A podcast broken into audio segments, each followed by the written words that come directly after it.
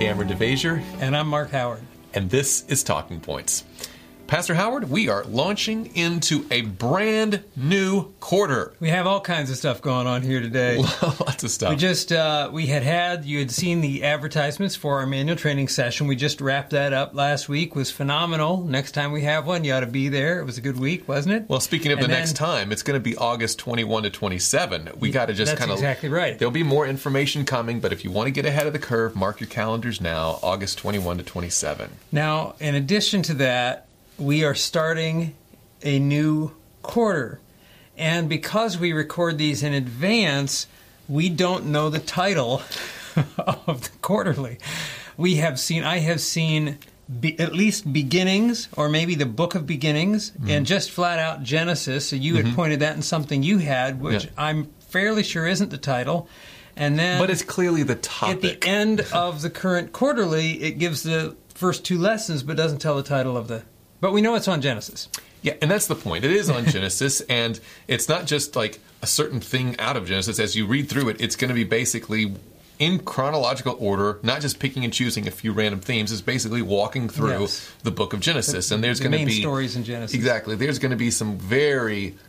rich discussion, I'm sure, in our Sabbath school classes. Hopefully everyone, I trust everyone's familiar with Genesis, and as we try to dig in deeper and look for relevant applications, I expect some good things out of this lesson study. So we can be thankful that, and maybe it's because there's more chapters, Hebrews took us a while to actually get into the book of Hebrews, even though there are 13 chapters. We're in the book of Genesis, chapters 1 and 2, this week. Right off the bat. So, Pastor Howard, you put together the talking points, but we don't want to begin anything without dedicating it to the Lord in prayer. Yes. So why don't I pray, and then you can walk us through. Let's do that. Heavenly Father, thank you so much for another day to be alive and to study your word.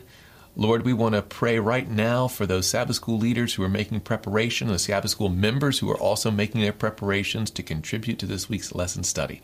Please, Lord, bless our time together now as we walk through the scriptures and look for the ways that you have indicated your blessing in the past and apply those blessings in our lives now. So bless everything we do, we pray it in Jesus' name. Amen. Amen. Okay, well, as I mentioned, we're looking at Genesis chapters 1 and 2, the creation account for the most part.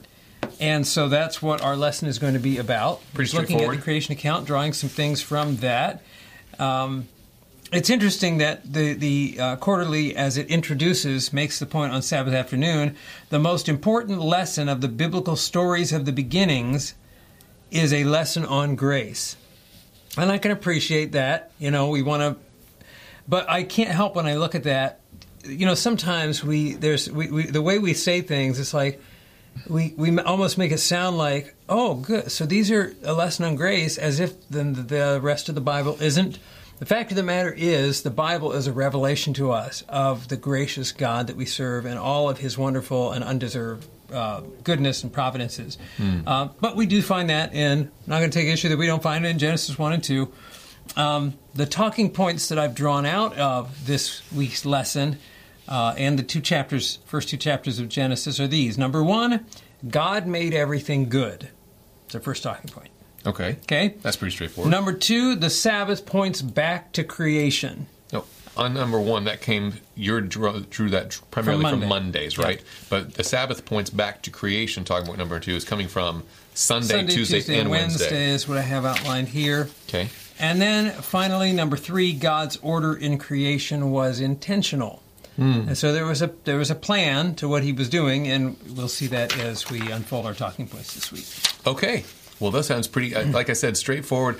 And I've cited ahead in the next lesson, too, and it's going to be talking about Chapter 3. And it's the good thing about all of these is that the whole book of Genesis is a story, and it lends itself to chronological, just walking through the narrative here. But we still want to draw those lessons out. So let's talk about that first point. God made everything, and not just made everything, but made everything good. Yes. Okay. And our readers are familiar with the account of Genesis, our viewers rather, and our teachers and students, that repeatedly throughout the creation account, as God is creating, the Bible tells us that what he made is good. Genesis 1 verse 4, and God saw the light, that it was good. And God divided the light from the darkness, etc. And as you continue on, 7 times in the creation account, I see at the end of verse 10, at the end of verse 12, it was good, it was good, it was good. And then, of course, it concludes. Why don't you read verse 31 for us? Sure. Then God saw everything that he had made, and indeed it was very good. So the evening and the morning were the 6th day. So there's a couple points to draw from this. First of all, and the lesson brings us out, the Hebrew word tov, it was interesting, I looked this up, and in the Strong's it's tob, T-O-B, which from a little bit of research is not a word in the Hebrew, so there must have been a mix-up there or something. But the bottom line is, the word translated, the Hebrew word tov, the lesson says on Monday, paragraphs 1 and 2, and I'm summarizing that, refers to functionality, aesthetics, and morality. Mm. So, for example, when we see that it was made good, what do you think of? What's your initial, oh, it was good. Well, I would assume that is too bad, like it was somehow faulty or was missing something. Where good, well, I like the functionality. So that's the functionality aspect. Well, if you think of the creation story, like it's good that man was created after there was land. You know, it's good that things happen in a certain order. It was good that they worked and the air actually did what it was supposed to do and the light did what it was supposed to do. So functionally good. Now, I know you do things with your hands and I do things with my hands, so we're not strangers to working on projects, but have you not ever worked on a project and... And it'd be not good. It wasn't, because like, well, that's not exactly what I intended and how I planned it. Right. So yes, I think that functionality aspect probably comes home to us. Aesthetics is an interesting point too. So not only did it work well, but it looked good. Like you look back at like I've things that I've made. Right. It's like, I guess it'll work, but man, I wouldn't want to show it to anybody. But I think the emphasis that's what they make caulk for. Exactly. You smear it right over. Cover up the... But morality, obviously, is the one that probably springs to mind because we're talking about the Bible and talking about the spiritual lessons drawn. So we don't want to leave off the literal, but I mean the creation process. But morality seems to be one that sticks out to me. Right, and that's what I'd like to zero in on. For me, that is one of the most important things in the Genesis account, that you don't see any trace of evil. God finished. It wasn't like, I'm not done yet. There's one other thing I got to do. And, of course, from a Christian perspective, I suppose this sounds crazy, the idea of God interjecting evil. Although there are some, from a predestination viewpoint, whatever, that say that God did make evil and evil was necessary. And that really is much of Eastern religion. They have the yin-yang in some religions where you have the balance of the good. Yeah, the universe is constituted of both of these forces. The universe wouldn't operate without both. Mm-hmm. So when you find the biblical creation account, there is no evil there. When you go on, other places in Scripture, I think of 1 John 1 and verse 5, where John says that he sums up the message of Jesus. This is the message we heard from him and we give to you, that God is light and in him is no darkness at all. Mm. Well, it reminds me of the Matthew chapter 13, of the parable of the wheat and the tares, where in the parable, of course, the servants of the owners, which would represent the angels, right, come to God and ask about how then does it have tares if you planted good seed? And he doesn't say, oops, or my bad. Or, he says, an enemy has done this. I didn't do it. There's another power that did this. Or he doesn't claim ignorance, like, how did that get him? Yeah, good point. I hadn't seen that. He knows where the evil came from, and very clearly. The point is that God explicitly throughout Scripture does not take credit for sin. Mm-hmm. And we see the record there in the Genesis account. So God, we get the 2 points of emphasis. Number one, God made everything. Mm-hmm. You know, he is the creator. All things exist because of him. Mm-hmm. Without him, there is nothing made that was made. And, of course, we know that includes the Godhead. The lesson highlights Elohim. It's interesting how the lesson brings the idea of Elohim from the standpoint of God's, you know, I suppose his sovereignty and what have you. But it also touches on the fact that Elohim, the word that translated God in the creation account, is plural.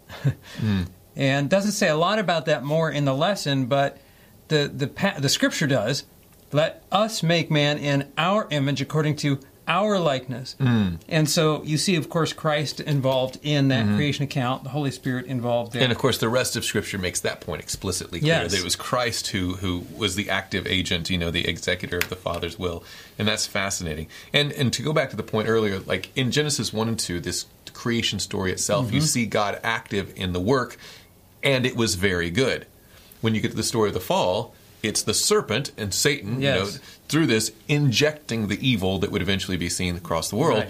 And so God's role in that is the response to it. He takes charge of how he's going to handle it, but the introduction of it comes from somewhere else. But God's in charge of the response. Absolutely. It's interesting. Anyway. So God created everything. He made everything. He made everything good. Mm-hmm. So the end result of God's creative work was just as he intended it. Amen. Came out just as planned. That leads us into talking point number 2, where we come to the Sabbath. God ends his work of creation, and then he rests, and he institutes the Sabbath. The Sabbath points back to creation. Now, I've cited in our outline here from Genesis. In fact, why don't you read Genesis 2:1-2? Yeah. It says, thus, this is after day 6 in verse 31 of chapter 1, of course. Probably through 3. Sure, okay. But this is chapter 2, verse 1, after that 6th day. I'll read the whole chapter. No, I'm not doing it. Thus, the heavens and the earth, and all the host of them, were finished. And, verse 2, on the 7th day, God ended his work which he had done. And he rested on the 7th day from all his work which he had done. Then God blessed the 7th day and sanctifies it, because in it he rested from all his work which God had created and made. Right. Yeah. And we could go on to refer to the commandment itself, which says, remember the Sabbath day, 4 and 6 days the Lord created it, etc., etc. Now, the reason that I emphasize that, I thought it was interesting that the lesson makes the point that the Sabbath, quote, points to the miracle of salvation. And that's in Tuesday's Quarterly, paragraph 4. And it talks quite a bit about the Sabbath pointing forward to redemption. I have a little bit of challenge with that. Not a challenge that the Sabbath is involved in redemption or leads us to understand and believe in redemption.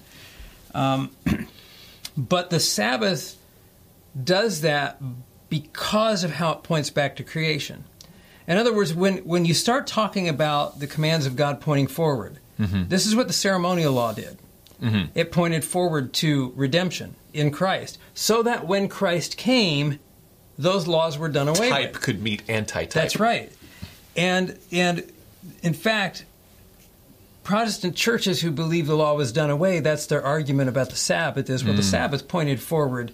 They'll do that in Hebrews 4. Like all the sacrifices and things were all just shadows of Christ to come, and now we have the fullness. And we don't need the shadow. So, just to be clear, Ezekiel chapter 20, verses 12 and 20, the Sabbath is also a sign of our sanctification, or redemption. We believe that the Sabbath points to redemption from the standpoint that the same creative power God used in creating the world is what he redeems with. But here's the challenge with the Sabbath. The Sabbath was made before sin. Yes, it was. And the Sabbath was made without intention of sin.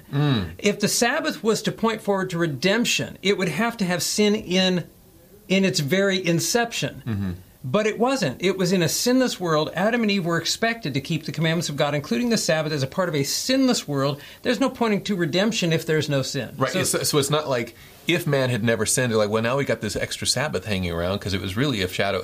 When the reality was that the Sabbath itself, while it would eventually be applied to salvation, its original intent was a memorial of the work of creation itself, and that was enough for Sabbath. Now, it takes on a secondary later on, but in the time of the writing of, in the time of the experience of creation itself, it wasn't a preparation for a redemption that was going to be necessary. That's right. It was only when man fell that we had to go into the phase 2 application. So somebody might watch this and say, well, you're wordsmithing and who cares? But the issue, the one point I'm trying to emphasize is the Sabbath was instituted as a part of a perfect, sinless world. Yes.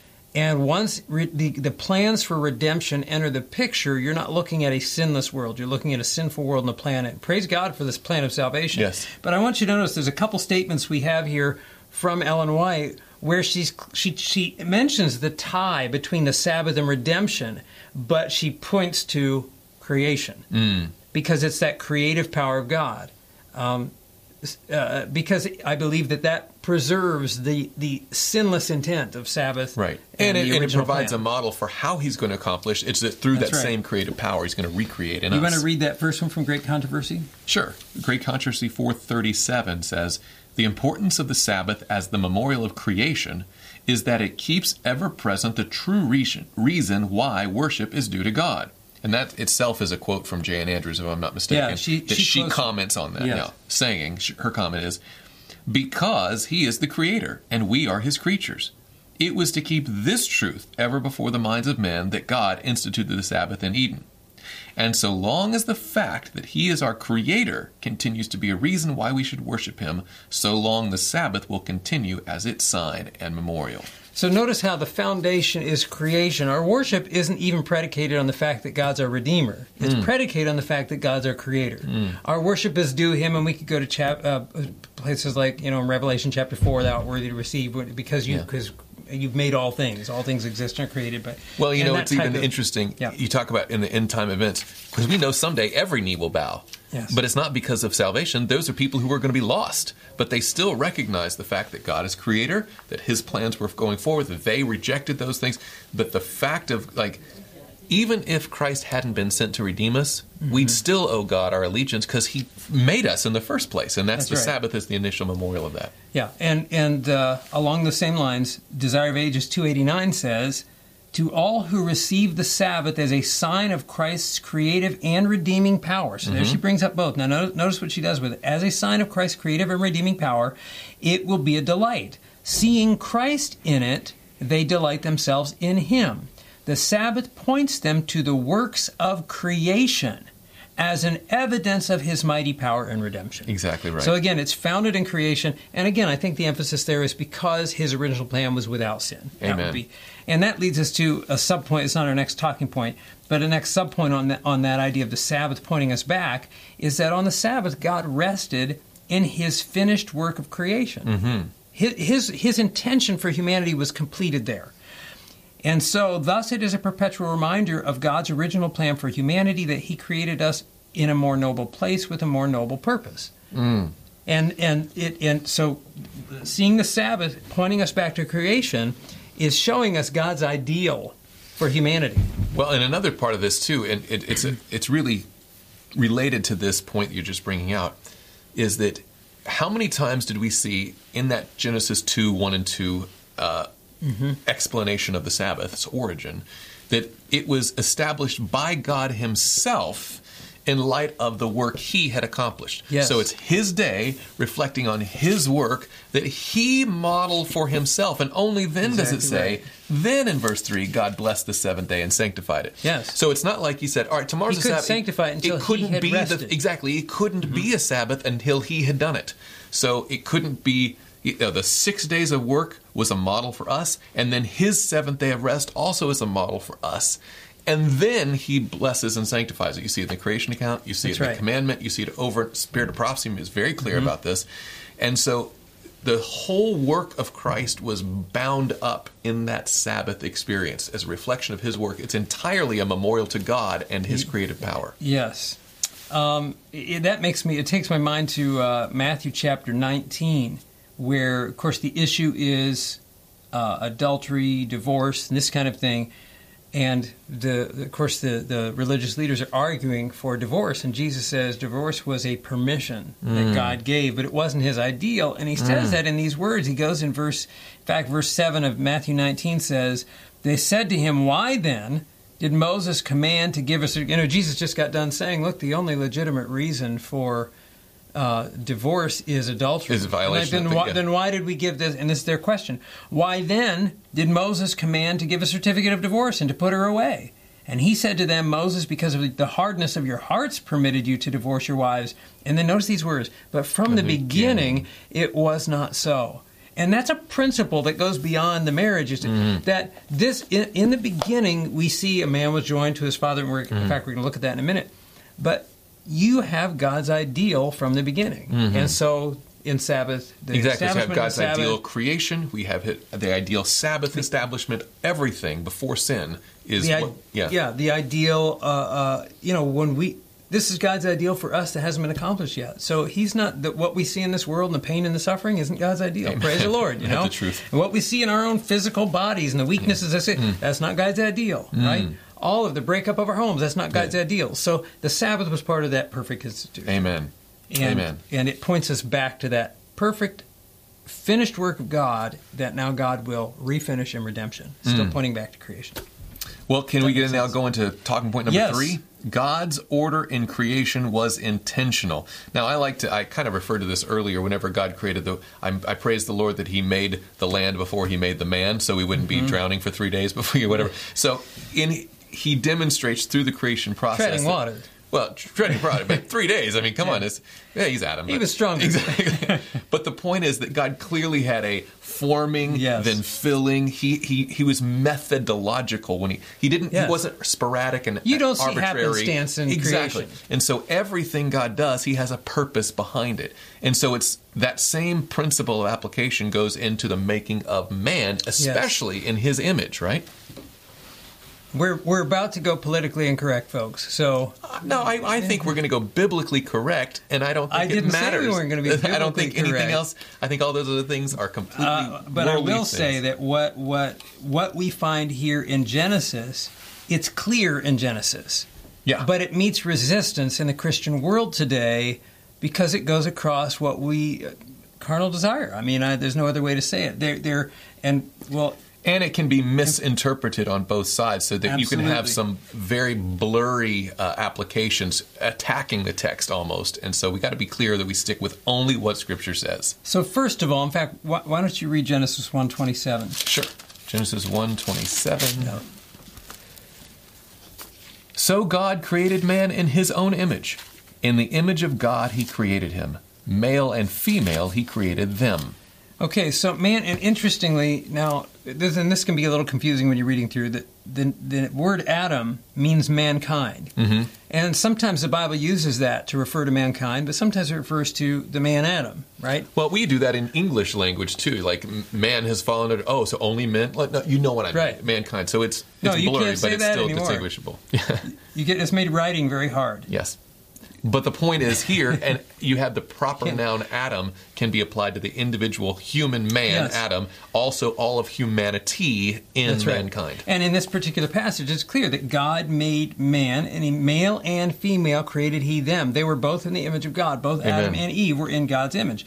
That image, and the lesson highlights this, is comprised of physical, mental, and spiritual. Mm-hmm. And so for some Christians, they say, the image is just a spiritual image. And it's interesting, Seventh-day Adventists, of course, we have a regard for health and the care of our bodies because of our holistic understanding of the nature of man, the image of God. Whereas some Christians believe that the nature is divided by soul and spirit, and mm-hmm. therefore the physical body is just a receptacle, if you will, and it's not.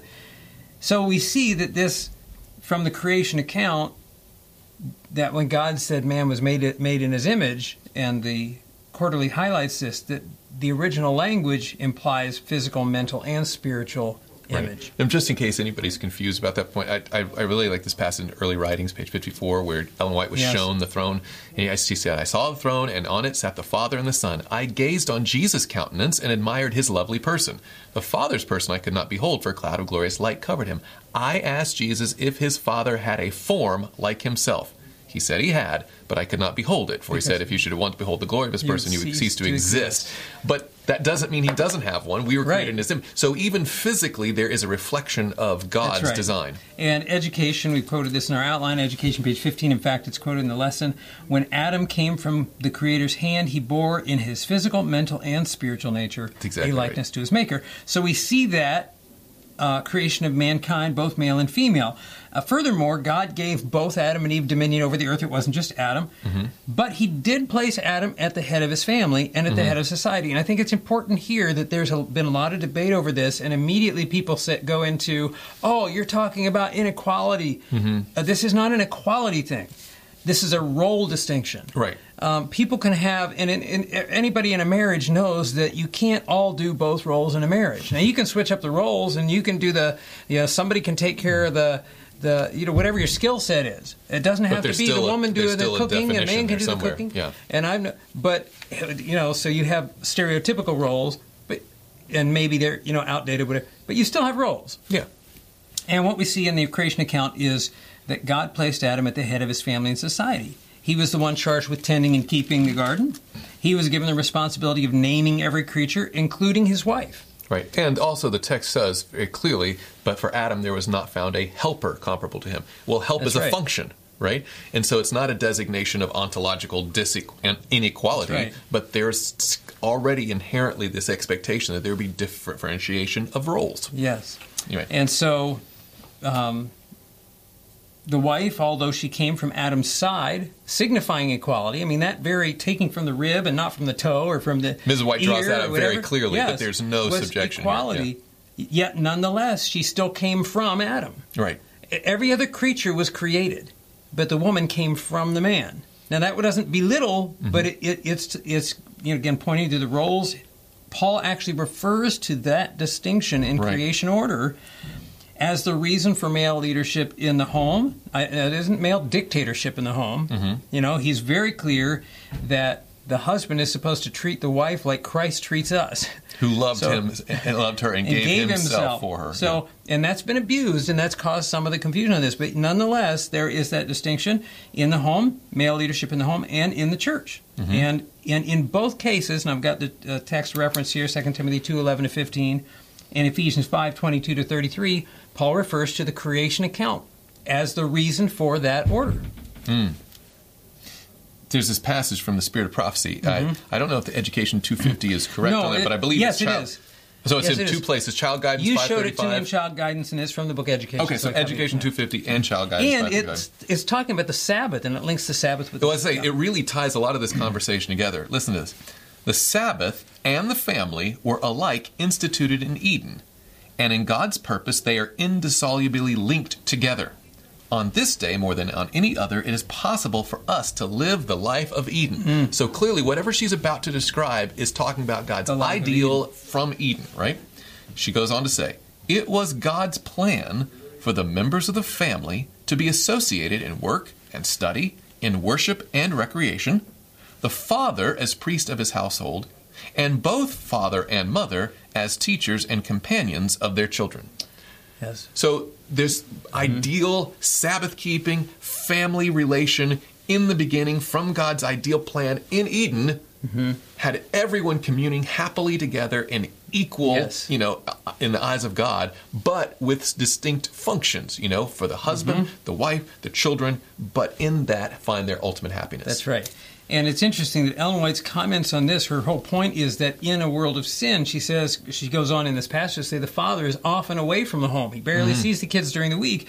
And she said, but God put a limit to that work. With the Sabbath. With the Sabbath. So the Sabbath, he can bring it back together to that original ideal. Beautiful. And it's a beautiful, and I was starting to say that order, that creation order is almost all but lost in this world. And we cannot disconnect what we see happening in our world and say, well, it doesn't have anything to do with the fact that we're not following God's order. And so, in conclusion, why don't you read, and this is kind of an overarching statement about just God, the Creator, and it's found on Friday's lesson, the first paragraph. Why don't you read that for us? Since the book of nature and the book of Revelation bear the impress of the same mastermind, they cannot but speak in harmony. By different methods and in different languages, they witness to the same great truths. Science is ever discovering new wonders, but she brings from her research nothing that, rightly understood, conflicts with divine revelation. The book of nature and the written word shed light upon each other. They make us acquainted with God by teaching us something of the laws through which He works. Amen. So, we have launched into this study of creation there. And honestly, if the Bible were just those first two chapters, that'd be great. Nothing ever a problem. But we're going to, of course, see that the fall will come. But for now, we can see God's ideal in our creation and by God's grace, apply those and seek after those ideals even now. Amen. Let's pray. Heavenly Father, thank you so much for the privilege of studying your word. Please, Lord, help us to always look back to your ideals of and your power of creation and redemption in the home and in the Sabbath observation and the worlds that you've made for our enjoyment and appreciation of your glory. Please, Lord, help us be restored to that original ideal by the power of your grace, for we pray it in Jesus' name. Amen.